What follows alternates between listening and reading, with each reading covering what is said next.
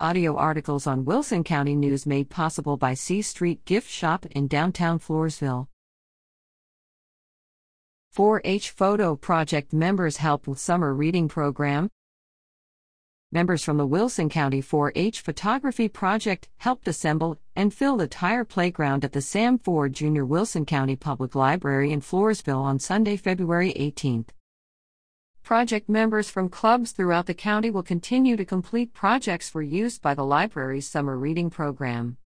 Anyone interested in helping with projects for the library or donating materials can contact the library at eight three zero, three nine three, seven three six one.